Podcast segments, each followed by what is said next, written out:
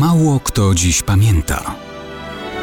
Datownik historyczny prezentuje Maciej Korkuć.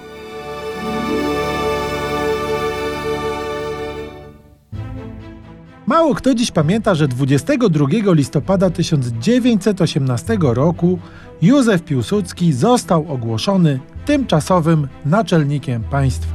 Do tego czasu odradzająca się w listopadowe dni Polska nie miała głowy państwa. Piłsudski obejmował władzę niemal dyktatorską, wszak nie istniały żadne instytucje, które mogłyby tę władzę ograniczać. Sam mianował i odwoływał rząd, ministrów, zatwierdzał akty ustawodawcze. Artykuł pierwszy dekretu mówił, że tymczasowy naczelnik będzie sprawował władzę aż do czasu zwołania Sejmu Ustawodawczego.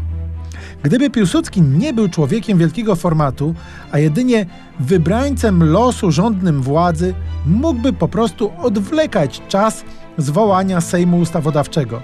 Wszak było pewne, że powstanie ciała mającego mandat wyborczy Polaków będzie musiało ograniczyć zakres jego władzy, a może nawet powoła kogoś innego na funkcję głowy państwa.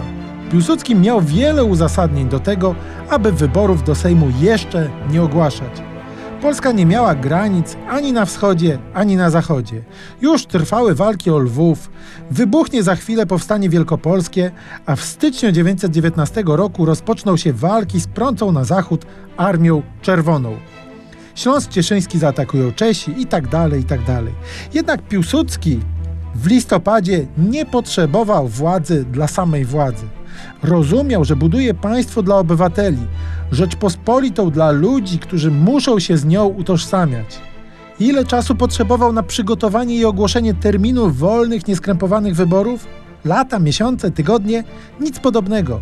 Wystarczyło zaledwie sześć dni i wybory do Sejmu były rozpisane.